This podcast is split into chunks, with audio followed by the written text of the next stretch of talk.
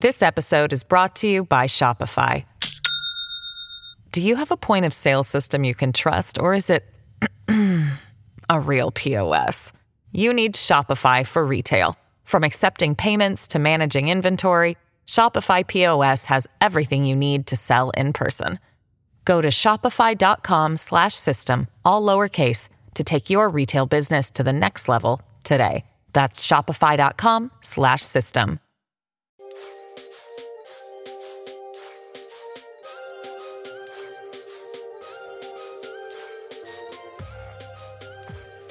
How to defeat the PSYOP that's pitting poll workers against poll watchers. Campaign text messaging spam and Paul Pelosi and the illusion of evidence. You're listening to the Propaganda Report's Drive Time News Blast. I am Brad Binkley. Top story is that the fight we've all been waiting for is just days away. A battle between arch rivals, hated enemies, duking it out once and for all for the title, the right to crown themselves king of the polling place. This is what you would think is going on here. The poll workers versus the poll watchers, the fight of the century, with the way the media has been hyping this mega MAGA poll worker insider threat to democracy this past week or so. Actually, the whole PSYOP really launched back when they did this tabletop the vote training simulation, the federal agency, the CISA, which was kind of like the event 201 for the midterms. They clearly want to provoke an incident at a polling place to justify this narrative. There's really no doubt about that when you look at these stories, and we will look at some of the stories and the evidence of this. We'll see what they're actually training people to do in some of these trainings, or at least they're telling us they are anyway. And they've rolled out the big guns to help fearmonger around this idea that election denying poll watchers have sabotage and disruption on the mind. They got Barack, they got Biden, they got Hillary, and they've all been peddling this nonsense this past week in an effort that's clearly designed to create as much tension between poll workers and poll watchers and voters as possible, all of whom will be sharing the same space on Tuesday, so that the slightest possible thing that happens could just erupt into chaos. That that seems to be what they're trying to create here. Think about that scenario I mean, just imagine that you're a poll worker who believes that narrative, who swallows it whole 100%. All of them don't do that, of course. In fact, it's probably only a small percentage that do. But let's pretend just for a moment that we are one of those. We're at our polling location next Tuesday, working hard, trying to protect democracy and ensure no one gets their vote suppressed. And right there on the other side of the room, just a few feet away, are the people who we're convinced are there to prevent us from doing the very thing that we're there to do. In our minds, they represent everything wrong with America. They want to destroy it. They want to sabotage us. They want to suppress the votes of minorities. They want to destroy the very democracy that we have vowed to defend. This is a war in our mind. We're in defensive lizard brain mode when we see them. And they're right there. We can feel their evil breath in the room and they're watching us with their seedy little eyes all day long, just waiting for the right moment to pounce and cause chaos. Now, that's going to be just a small number of people, but they only need a couple things to pop off somewhere to be able to frame election watchers as being these bad guys and support this narrative they've been propagating. So, how is that person that we're imagining we are? How are they going to react and interact from the very start? If you see other people that way, as evil trying to destroy you, are you going to have any good rea- eh, actions or interactions with them? No, you're going to start off tense. Is going to be just ready to boil over from the moment that you interact with them. You're going to be rude to them. You're going to shoot them looks, let them know you're watching them also, make snide remarks, be passive aggressive. Hard to have anything but conflict if people are in that frame of mind.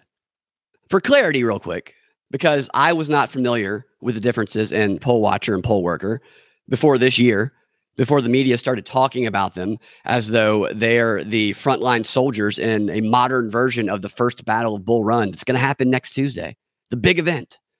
A poll worker, which is sometimes called called an election official, is an official responsible for the proper and orderly voting at polling stations. They facilitate the voting, they check people in, explain the procedure, how the machines work, they provide ballots, and I think they do the hand counts after the fact, maybe. The skeptical view of poll workers would be that, for some of them anyway, they are there because they're trying to rig the election, to fix it. Poll workers, however, as I mentioned earlier, would say that they are there to protect democracy and ensure no one is getting their vote suppressed. And that's probably going to be the case for most of them. There's probably going to be a small percentage that do want to cheat or that are like undercover FBI agents or provocateurs or something like that. A poll worker or watcher, excuse me, a poll watcher, on the other hand, is someone who they do just that. They watch and monitor the voting process to make sure there's no funny business going on. And while the media would have you believe that they only do this because they want to threaten minorities and suppress their vote and sabotage the election, that's their only motive, the media would want you to think.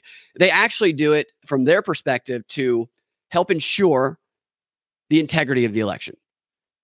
So, for the most people involved on both sides of this, they're going to have good faith in their actions and no ill intent.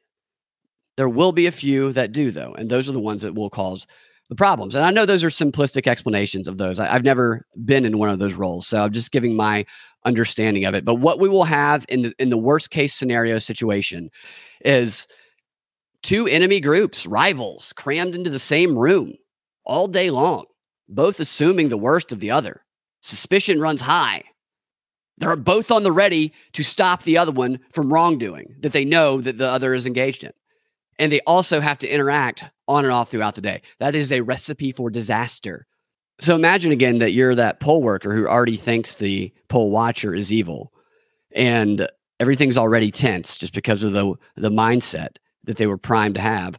Now, imagine what happens when, when one of those poll watchers does what they absolutely have the power to do in some states, and they challenge the eligibility of a voter's vote because they, for whatever reason, could be legitimate.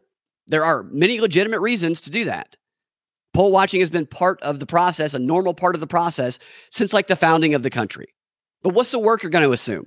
Are they going to assume that there is any legitimate reason for this? Absolutely not, because they've been taught not to. They've been taught that any challenge is a racist attempt to suppress the vote. And then what happens? I challenge. Why? You're a racist, bigot. Well, if that other person is also in a similar combative frame of mind, seeing the poll worker as evil also, then they're going to be like, "Well, f you, no, I'm not," and just, that's that's how it starts. That's where the conflict point has been set up to be, right there. So anything that happens, I'm predicting it's going to be triggered by a challenge. There's no doubt in my mind about that. Actually, I mean, there could be other things that do too, but that is where they've really primed all of the the the, the tense, the tenseness in the air and the conflict to happen. So I think the question is, if you're a poll watcher, how do you, for yourself anyway, what can you do? What can you control to avert this from happening in your polling location. Most of you probably won't have any experiences like this. Most of you will probably just have a normal day where nothing really crazy happens. But there might be a few of you that end up in the uh, the worst case scenario with the, the craziest, most brainwashed progressive poll workers. So how could you possibly help prevent something from blowing up?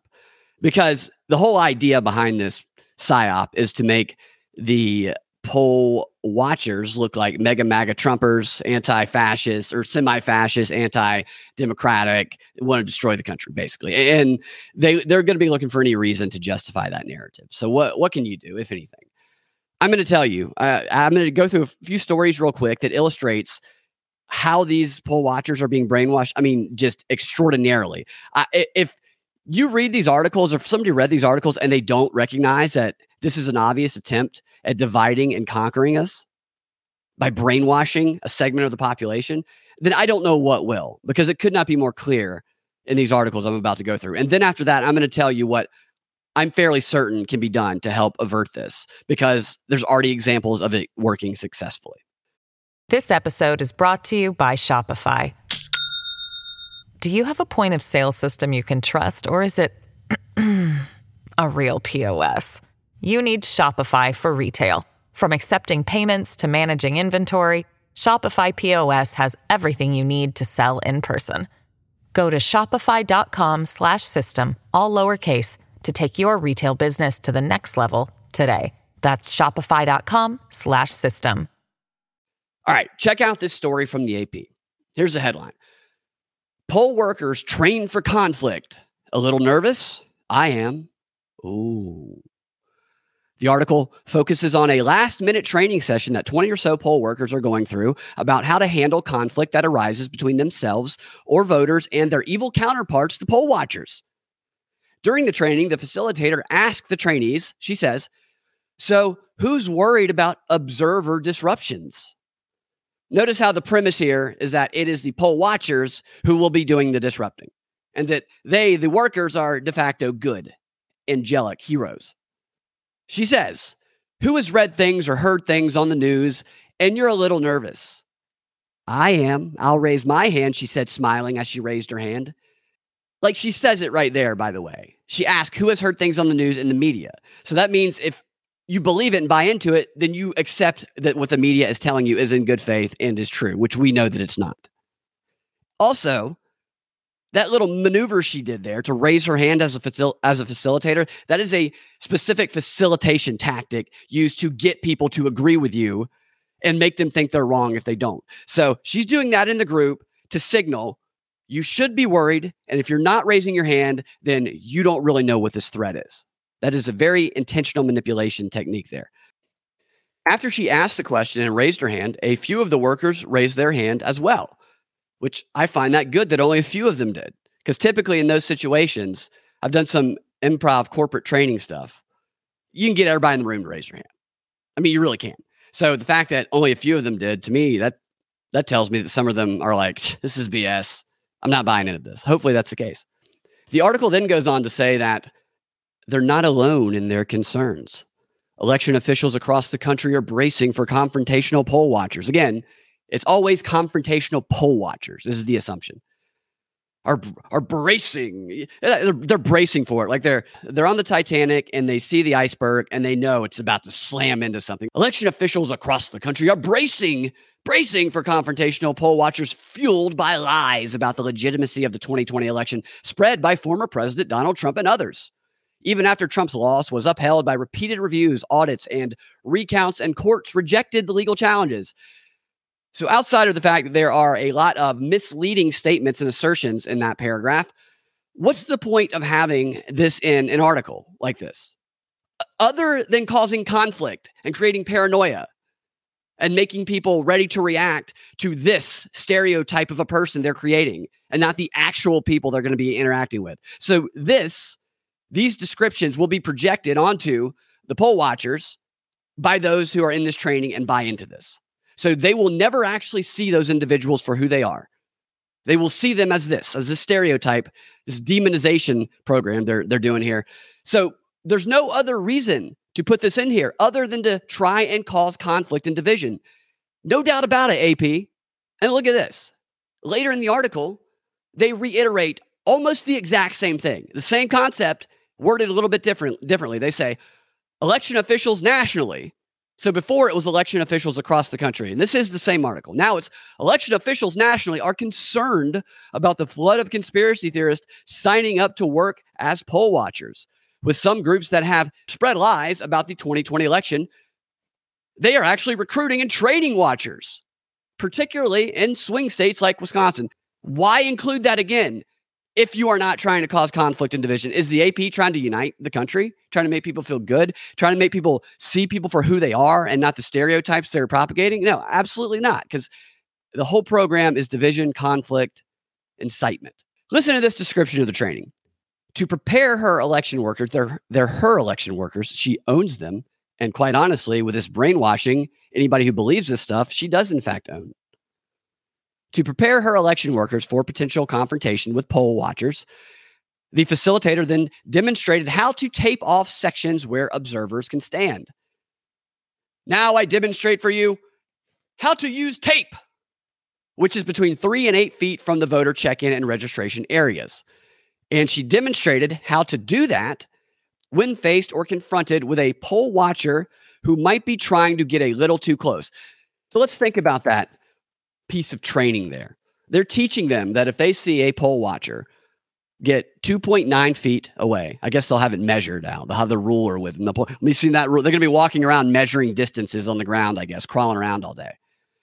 And the second they think someone is too close, they are to walk over there and promptly stop the wrongdoing by this poll worker with tape. rush over there, pull out your tape and start laying it on the ground. What would you do if that happened to you? You're just standing there and all of a sudden some frantic weirdo comes over and pulls out some scotch tape and maybe some duct tape and starts taping off in front of your feet. You'd be like, what the F is this person doing? What's wrong with them? Are you okay? I mean, what a weird thing to tell people to do. Is there any scenario where that doesn't trigger some sort of conflict? I mean, with me, I would laugh at it. I, would like, I have a whole mindset that I'm going to talk about to deal with this type of stuff in a way that can actually help them wake up to the whole propaganda scheme, which I'll talk about in a minute. But that, what, what a strange thing to teach people to do. And it, it seems as though the premise is that instead of creating boxes or lines of distance where they can stand before, like this is your area that you're allowed to stand in to make everything clear so that confusion and tension doesn't rise later, that, that they are instead to leave everything vague and they are to assume by their eyeball test from a distance whether or not someone is too close. Something they won't be able to, to prove unless they actually get out a ruler and start nitpicking over 2.8 versus three feet. And then they're supposed to obnoxiously tape a box around them because they have now lost their privileges to not be standing in a taped box. What a strange piece of training. What a provocation. They're training them to unknowingly provoke the, the other side is what they're doing. Uh, that is all that is. And being taught to them under the guise of protecting the voters. What a crock of S. The facilitator then said, Take your tape and make a line and say, This is the observer area. This is just a demonstration of, of authority, is what they're trying to tell them to do. Then the facilitator demonstrating how to use the tape because only trained election officials know how to properly use tape and the facilitator says, This is the observer area. Or make a box and say, Please don't leave this area. And then she tells her trainees that violators of this rule get a warning. And then if they do it again, if they step outside that box that was just created, they are ordered to leave. And then if someone refuses to leave, the police are called. So, how do you think someone who's a poll watcher who hasn't mentally prepared themselves to react to this insanity, how do you think they're going to respond to someone who just comes up and does that? And, and how do you think the poll worker is going to do it? You think they're going to calmly walk over and go, look, dude, this is weird, but I'm going to get in trouble if I don't put tape on the floor around you. We're just trying to measure off the three feet thing. We should have done it before. I know. Are they going to do it like that? Or are they going to storm over there and try and display their authority and try and demean the poll watcher? Probably the latter if they've bought into this all the way. And how is the poll watcher likely to respond? Probably viscerally. You have to be mentally prepared for this scenario as a poll watcher to not have a visceral reaction. She's teaching them to create a situation that almost definitely, at the very least, is going to trigger verbal combat, an argument where voices get too high, people start pointing their fingers at each other, poking each other's chest does somebody not raise their hand and go, won't that cause a fight? Shouldn't we do this before they get there? And here is maybe the worst part, the most insidious part of the training. I mean, this is awful right here. It says the trainer also walked the poll workers through how to handle challenges to voter eligibility based on race. This is part of the training.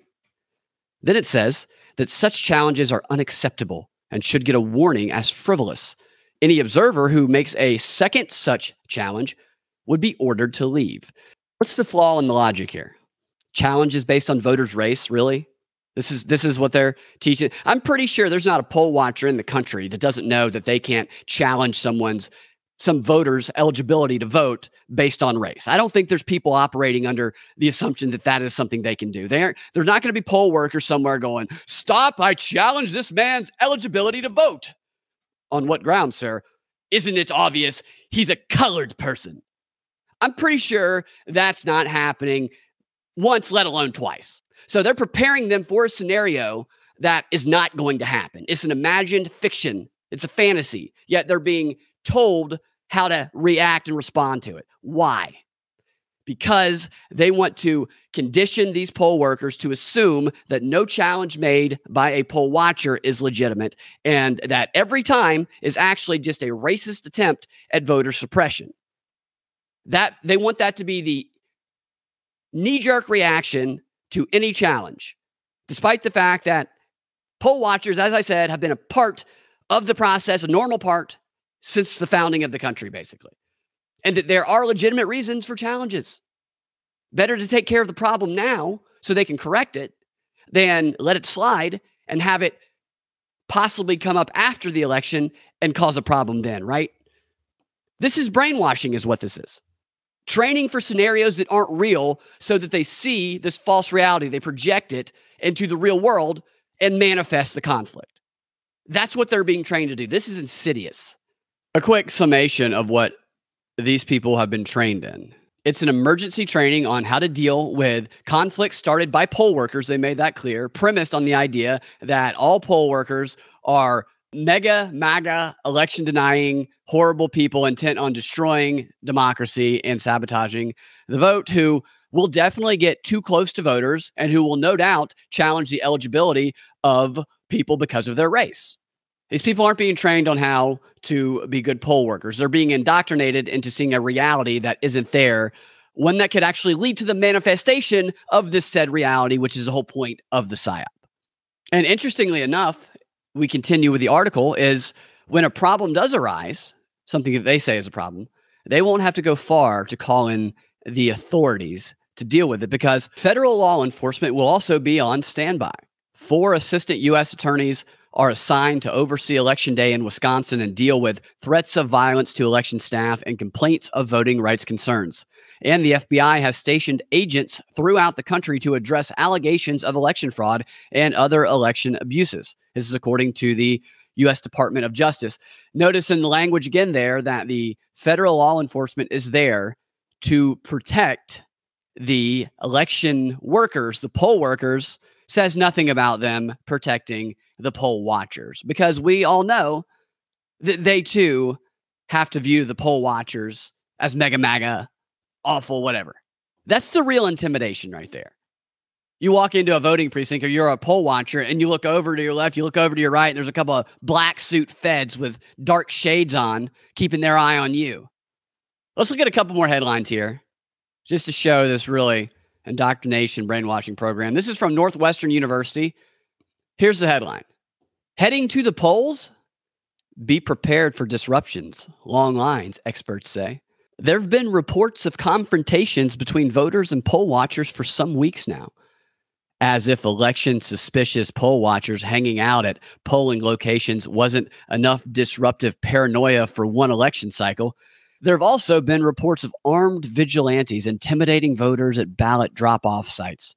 This all comes as election workers are quitting in mass amid an increase in threats and harassment. Notice how they said alleged because that whole intimidation story was a bit strange and lacked a lot of, I would say, evidence and detail, which is why they qualify it all the time when they talk about it. Northwestern assistant professor of law, Blaine Saito, who will be working the polls this coming Tuesday in Boston. This person, male or female, I have no idea, says challenges to voter eligibility, which appear to be happening at an unprecedented rate this cycle, can derail the process. The good professor goes on to elaborate on the nuisance that are eligibility challenges, saying challenges can come in the form of direct complaints from citizen poll watchers during real time voting, which tie up election staff, or mass legal challenges brought by activist groups and others. Given the current political climate, Saito says oh, it is a he. He anticipates more challenges to voter qualifications in the coming days in precincts across the U.S. And this is obviously leading to the idea that a challenge is actually a racist attempt at voter suppression. That's, I mean, they've only been around for hundreds of years. How could we not have known until now? Another headline, real quick, from the New York Times activists flood election offices with challenges. Groups fueled by right wing election conspiracy theories are trying to toss tens of thousands of voters from the rolls. They are just going to beat the system into the ground, said one election official. Hmm. Another headline here Election officials brace for confrontational poll watchers. Again, this is the same wording that was used in the other article. That's actually a separate article in the AP. And again, notice how the poll work workers are the ones that are confrontational. It's always assumed, never questioned when it's very obvious that the poll workers are the ones being primed to do something. And they'll, and they'll think they're like a hero vigilante too. Okay, so that's the mentality they're trying to create. And this is the way they're trying to create it, one of the ways anyway. And you already knew that. You already knew that they're trying to make people think like that. And it's just interesting to see the techniques that they're using, that they're calling this a training. We're training you to be good poll workers. Like that's the assumption, the premise anyway, when they're absolutely not. They're training them to be very, very bad poll workers, very paranoid poll workers who presume that poll watchers who are also there to try and do a job that needs to be done, that historically has been done, they're like Nazi evil people. And, and they're preparing them to be unwitting provocateurs under the guise of thinking they're protecting democracy from some evil threat that is just all a fabrication in their minds. Fortunately, this doesn't work on everyone who does trainings like this. Probably most of them it doesn't. A small percentage it does. And what's really great is, and they might not have anticipated this, it also, because of the way they've done this, specifically when it comes to the election, it presents a fantastic opportunity to help break these people free from their programming, to help them make them start questioning what these sources and, and their politicians or political leaders they've trusted so much are telling them. Like a, like one of the best opportunities to do that, specifically if you're a poll watcher. Because here's why. We saw the description of the person that they're going to view you as. They're not going to view you as you the ones that are fully propagandized. They're going to view you as that mega MAGA Nazi anti fascist who's there to destroy everything person. And they're going to be ready. They're like, they're ready to see it. And they know what they're going to do. They've imagined it a thousand times. They've told their friends, they said, I know what I'm going to do when one of those mother effers steps up and one of them starts challenging the election because they're racist and they don't want black people voting. I'm going to walk right over and I know what I'm going to do when they get 2.9 feet away from somebody. I'm going to pull my tape and I'm going to rip my tape off of that and I'm going to put a box around and say, you stay, you sit, and you stay. Nazi. They've imagined that like a thousand times, and they're expecting it. And they're expecting their combativeness to be responded to with combativeness, although they won't even perceive it as them initiate, initiating it. They won't realize that their, their very aura is just like tense and causing people to be like, what's wrong with this person? So when they are viewing and reacting to a stereotype, not a real person, and all these assumptions come with that. All you have to do is recognize what that stereotype is and what those assumptions are, which we've been talking about those, and then just don't respond to the provocations. Just react differently. Defy the expectations that they've been told for months and in these trainings that, that is going to happen to them without a doubt. And when you do that, they say, wait a minute, that's not what I was told to expect. And I'm going to tell you, I'm going to tell you another story here that illustrates this. This is a story from the Daily Kos, which is a very progressive website. And it details a poll watcher's experience. It's a Democrat poll watcher who has been doing some poll watching in Savannah, Georgia during the early voting process the past few weeks. Here's what he says. He says, "My experiences uh, my experience at the time was pretty uneventful. The two polling places where I was assigned were both well run and everyone was friendly, polite, and professional. Despite that, I wasn't fully confident that my experience this time would be the same. In fact, my girlfriend, who had served with me as a poll watcher in 2020, so he was talking about his previous poll watching experiences. My girlfriend, who served with me as a poll watcher in 2020, refused to come with me this time around. She was convinced that the voting environment would be changed in Georgia and that we'd be threatened by angry armed election deniers. So, something like that kind of thing that we've been hearing about in Arizona. And this is what I'm talking about. So this girl refused to do it, allegedly, if we believe the story, refused to do it because of that stereotype that she imagined she would be confronted with. And he decided to go for it anyway. Here's what he says about it. I'm happy to say I saw nothing like that during my period of poll watching. Just as before, everyone was polite, professional, and friendly.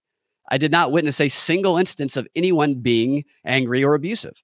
A major part of the credit for this has to go to the professionalism of the Georgia poll workers, which, at least at the polling site I was assigned to, were nearly all black women. This was also my experience in 2020. He then goes on to say this To me, though, the most interesting part of my experience this time was the presence of Republican poll watchers. In 2020, although I knew of the existence of Republican poll watchers, I never encountered one in any of my poll watching assignments. This time, my experiences was my experience was the opposite, and there was not a single hour when I was not sitting next to a Republican counterpart. Wonder what happened. He says Somewhat surprisingly, this turned out to be the most rewarding part of my experience in Georgia. I enjoyed all the conversations I had with the people I sat next to. Most of them were old white guys like myself, and we connected over things like our military experience during Viet- during the Vietnam War, work history, stuff like that. In one week, I probably had more extended conversations with Republicans than I had had in the previous 10 years. Rather than the stereotype of people immersed in a MAGA QAnon bubble, they impressed me more as what I generally consider to be traditional Republicans. So instead of having a Nazi destroy his life and destroy democracy, it turned out to be a rewarding experience that he totally surprised him and defied expectations. He then says this, though. He says, that doesn't mean, though, that we had a common view of politics or voting issues or the purpose of poll watching. For Democrats, our training to be poll watchers emphasizes that we need to assure that every voter is able to vote and not interfered with in any way. This is not the focus for Republicans, who are primarily concerned with guaranteeing the integrity of the election. Imagine that. People can disagree and yet still get along and view the overall experience as a rewarding one that surprised them, pleasantly surprised them. Now, look at some of the comments here on this article. I tell my Republican friends we really do have more in common than not, and how we get there may be different, but we but we really want the same thing. Glad you wrote this. I was a poll watcher in 2020 and I did not partake this election due to all the chaos in my personal life, but I will be back in 2024. Thank you. Here's another one. Yeah, I'm a Georgia voter. I voted early last week. Wasn't sure what to expect. I'm in a northern Atlanta suburb, lots of Trump supporters, but it went smooth. They even sang a song for my daughter, a first time voter. Last one, great story. I love these boots on the ground narratives that give a bit of realism and calm. Thank you for your work. And those aren't the only comments. There was comments that were were what you might think of from progressives saying, "How could you say that? How could you say Republicans are okay?" I'm just highlighting the fact that there are exceptions to what they tell us the rule or the stereotype is. In fact, there's a lot of them. And the reason that all this is a good thing, as I mentioned earlier, is this guy was set up to expect the worst case scenario, and it even prevented his girlfriend from doing it because she expected that. And they expected that because of trainings like this and because of what the media has propagated. And it turned out to be the complete opposite to defy those expectations completely to his surprise. And when something like this happens, when you've been told definitively to expect something very specific and very bad, and that does not happen. And, and it actually is, it's like when you know somebody in college or just in your circle that you don't know all that well, and you have these assumptions about them. You don't like the person, but then you, by happenstance, end up hanging out for a little while, and you're like, man, I never really liked you, but you're really cool. And you end up being buddies. It's kind of like that. And what this does when this happens, especially in this context, is that it is likely to make someone like the guy who wrote that story there make them question why they were primed to have such expectations in the first place of everything awful which they were primed by the media and their political leaders. And that will no doubt make them more skeptical about what they're told by these media outlets and, and, these politicians in the future because the last time it happened and they believed them, it turned out to be totally opposite to their surprise. And that results in more questioning of their authorities. And that opens the door to truly, I don't even want to say woke, but to truly seeing what's really going on here, the illusion that they're trying to create. And this is the opportunity right here because if what these poll, poll so these poll workers that you're all going to be con, you know confronted with or you're going to be in the same room as the worst case scenario ones, the ones that have accepted that programming, you know exactly what their expectations are, everything that will validate the stereotypes. If what these poll workers experience with you next week, if it defies all of the awful expectations that they've been primed to expect, they will be like, huh? I wasn't, I was, I was ready to fight, man. And, and this was like a really cool person. Why, why did they tell me that I was about to have to fight a bunch of Nazis? Why, why was I ready to to beat up a bunch of 75 year old grandmas with swastika tattoos? Uh, I did not see one swastika tattoo on any of their asses, and I, I inspected all of them. This forces people who've been programmed to expect these things to start questioning those who programmed them in the future without you having to actually lay out any of the details of anything. They're not going to listen to that. They're only going to remember their experiences. That's how I go in viewing this. That, that I would see this as an opportunity. Some people might see it as, oh, we're gonna have to deal with these people. That's how they're viewing it. They're viewing it with you're gonna have to deal with all this horrible, horrible thing, this great evil. They're they're viewing it like a war, like they're going to fight a war and they're on the front lines. If you view it that way too, then conflict is almost definitely going to happen because both people have their their dukes up, they're ready to fight. But if instead you view it as like an opportunity to defy their expectations, thus exposing the media and their political leaders as liars who told them something that wasn't true, obviously, and they experienced this the fact that it wasn't true. Then they will go home and they will tell their friends. They will say, "Yeah, it was nothing like I expected. They were just cool people who have different opinions." The key is to like start with that mentality. Even if you end up not having to deal with that, which most of you probably won't, then that's just a pleasant surprise for you. But if you start with a mindset where I know I'm going to be going in and dealing with the craziest, most mind controlled liberal poll worker who's ever lived. And they are going to insult me. They're going to accuse me of being racist. They're going to call me a bigot, maybe even a Nazi. They might even threaten to call the police. They might, at one point, just lose it and start taping squares on the ground and trying to get me to stand in them. And they might even be so upset that spit's flying out of, out of their mouth. And they might wave their finger at me, even, might do a finger pointing thing just presume you're going to have the worst case scenario and be mentally ready, knowing you're going to be provoked all day to not react in a way that justifies everything they've been told. I mean, here's what I would do I, would think of all the horrible things, as I said. Then I'd imagine how I could react differently than my normal response might be. I know what my typical responses might be. I'd, just, I'd be just as like argumentative and I'd start making fun of them. That's typically what I'd do but I would know that I can't. I, that's off the table. Like, take I, I would take that reaction off the table. My normal response because they're banking on basic human responses, lizard brain responses to be triggered and then justify everything. So I would completely remove that from the table because that's what they want. So if you take it off the table, they can't get it. And to help me do that, I would remind myself that it's not personal the things they're saying to me aren't personal and I don't need to take them personal, even if they sound like insults. Like it literally is not personal. In this scenario, the way they would be acting towards you has nothing to do with you. They don't even know you at all. They haven't even looked or listened or been present with you as an individual at all. All they have done has been programmed with a stereotype in their minds, as that guy said in that article. And they are simply reacting to that stereotype, which is completely separate from you. So even though you are the one who is hearing it, none of that has to do with you personally. So it shouldn't be taken personal because when we take it personal is when we start reacting in ways that justifies their narrative. So I would remind myself that it isn't personal. So like if somebody accused me of being racist and trying to suppress, I would probably, I don't know, I'd, I would be very calm, would take a breath. And I would probably be like, look, man or woman. I wouldn't say, look, woman. I would say, look, dude, look, they, whatever their name is. Look, Gary. Look, Gary I get that you're making sure that everyone gets their vote counted. I want the same thing. That's why I have to challenge this so we can correct it now because I don't want it to become a problem after the fact. We know all the problems that happened last time, conspiracies and stuff. I, I that's why I'm doing this, and here's exactly why. I'm going to show you exactly why I'm doing this. And if you show me that I'm wrong, then then I'll I'll um, I'll take it back. Uh, it's fine. But based on my understanding, uh, this is why. And I would lay it out for them. I'd be very and I wouldn't even address the slurs or the the racist stuff or whatever insults because the insults are specifically to get you off focus on the subject and to get you to be emotional. And so I wouldn't even address that because it doesn't matter. And I might even thank them if I felt I could do it genuinely. That's the whole thing. You got to be genuine about it. You got to be like, you just got to be cool, man. You just got to be like cool and nice.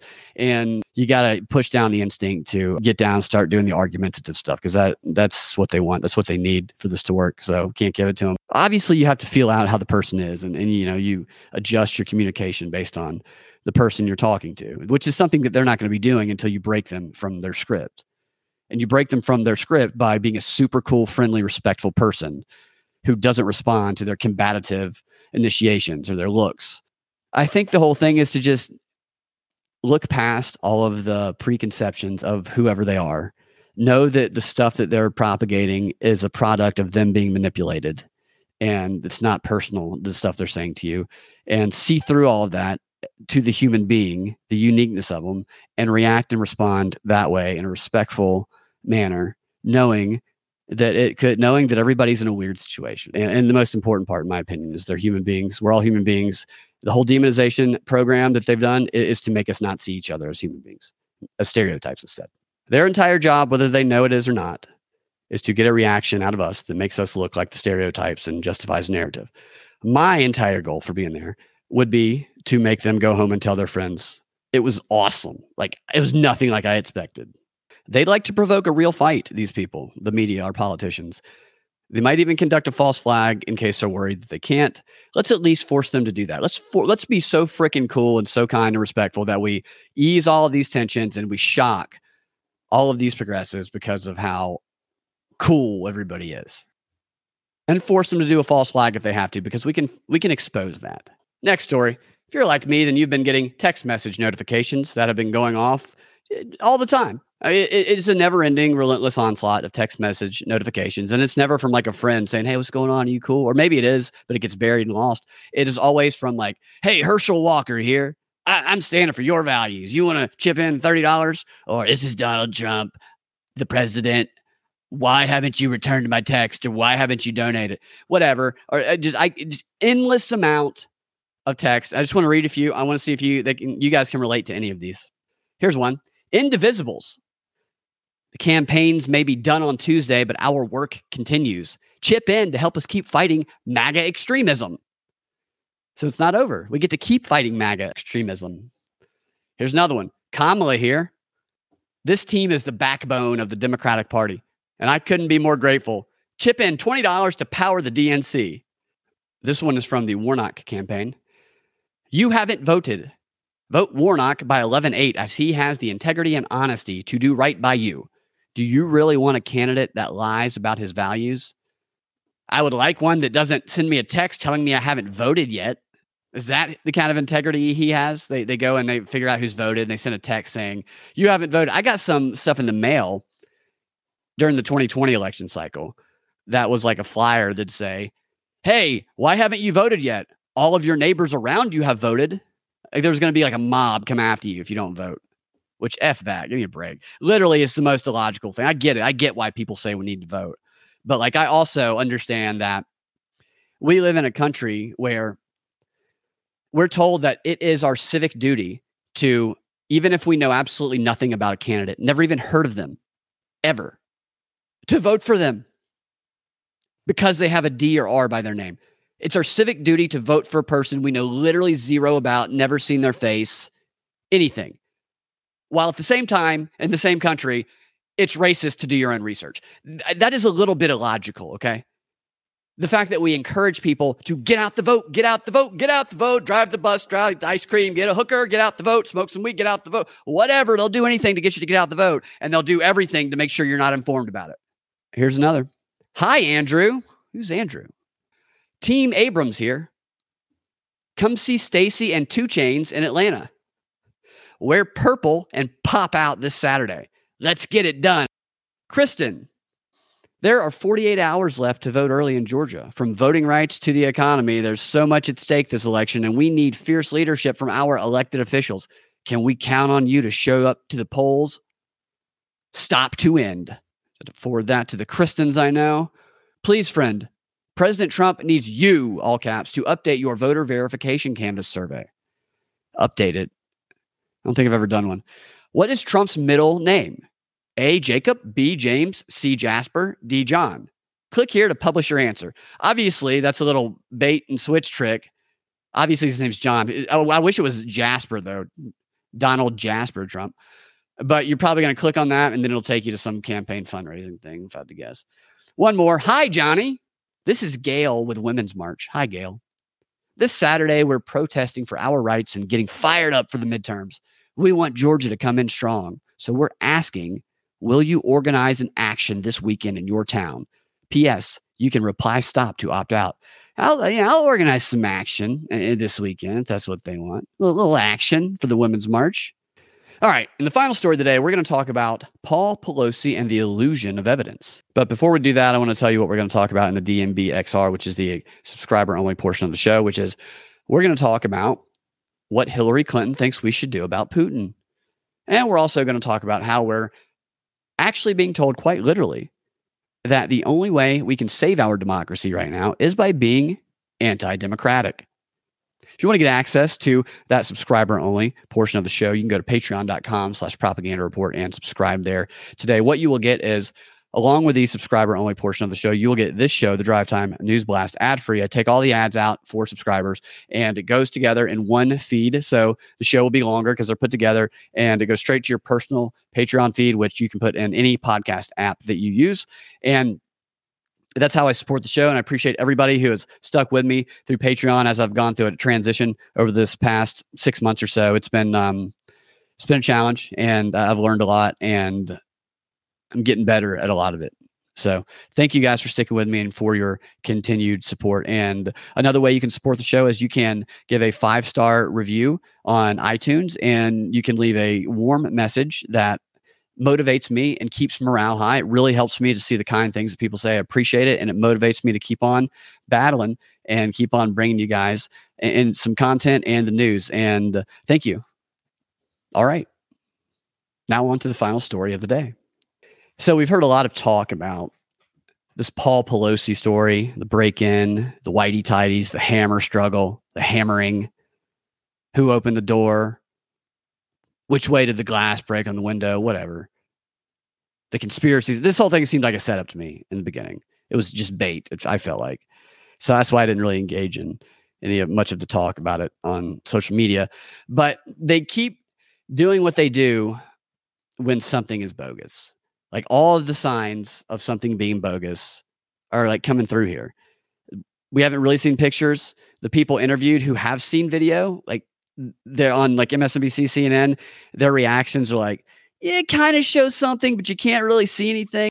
They're not confident at all in describing what they saw. And the reporting on it's weird. Like NBC had a story about Paul Pelosi opening the door himself and letting the police in, and then they retracted it or something like that. Just a lot of strange stuff. And there was another story, or this is actually a video from CBS News, I believe. This is the headline on the video. This is why I clicked the video. The Pelosi home break in caught on security cameras. What would you expect in a video that had that title when you clicked on it? I mean, like I said, that's the, the whole reason I clicked on it is because the title makes the it, it seems to promise that you're going to see a video of the break in on security cameras, which is what we've all wanted to see, which is why they use that headline because they knew that, that would get people to click, only to then very much disappoint people. They should have had on this headline the Pelosi home break in caught on camera. We won't be showing it to you because they didn't show you any video. And that is exactly what this is the illusion of evidence. It's a headline that suggests that a video exists that would confirm the story yet nobody's really seen it. And a lot more people see that headline that don't click on it. So in their mind, they just assume, oh, there's that evidence. And you see illusionary evidence after illusionary evidence that actually don't have anything underneath them to back them up. But because there's just so many of them and they're repeated so frequent, frequently, they become truths in people's minds. The reality is that we've seen no video of the break in. We've seen no images of Paul Pelosi. We've seen no police body cam footage. The only evidence we've seen that this attack happened is a broken window and some odd 911 calls that we heard. And yes, the guy allegedly confessed, sort of. I don't care. People make false confessions all the time. There's literally documentaries and police shows on how people make false confessions. People make deals all the time. People are operatives sometimes. I'm betting this guy takes a deal, if I had to guess. They almost always do. Maybe he was compromised. I don't know. I just know this the more they tell us about the evidence of this attack without actually showing us any evidence of this attack, the more I'm leaning towards believing that this whole thing is an elaborate hoax designed to serve the narrative that election deniers and conspiracy theorists are trying to destroy the country. The timing's a little weird. The backstory's weird. The evidence is not there. With that said, that could also be a setup. See, with these things now, I've come to look at them as sometimes they're just too obvious of a setup. And there's been a couple stories. I can't remember one. There's one not long ago that I saw that one and I was like, no, people are thinking that's fake. I I don't think that's fake. No, it was the um the abortion one, the 10 year old girl, where people started saying, uh, writing articles about how there's no evidence that she existed, and I was like, I, they're going to release it. They were they were withholding it so to get people to question it, so they could then release it and demonize them. And that seemed obvious to me at the time. And so I always keep that possibility in mind. I think that they're probably still working out the best way to do that to make people to make it not not as obvious of a setup so that people do question it and then they can drop the evidence on them. Now maybe that'll happen here and we will get evidence, but right now I'm leaning towards fake to be honest with you. I don't I don't think it was a gay sex thing. I don't think it happened at all. At, at, at best it was in my opinion a staged thing that they got a few shots of that are very confusing and maybe a little bit of camera footage that you can't decipher anything from. Now I'm open to being wrong on that if they produce evidence, but and I hope that I hope that's what it is because I don't want Paul Pelosi to, to freaking I mean to get hit with a that's another thing too. He's an 82 year old man getting smashed with a hammer, fracturing his skull. They said that, and, and nobody seems like that concerned about it. You know, that, that would seem like a, a, critical injury, possibly. But everybody just seems, oh, it's fine. And he's already back home. He's out of the hospital. It's all very strange. It, it doesn't make sense to me. All right, that's going to wrap it up for the drive time news blast. We will continue this in the DNB XR, which again, you can subscribe to at Propaganda Report or patreon.com slash propaganda report to get that content. And uh, you can check out the propagandafight.com, my website. Thank you guys for listening and watching. And we will talk to you next time. Have a, hold on, fantastic rest of your day.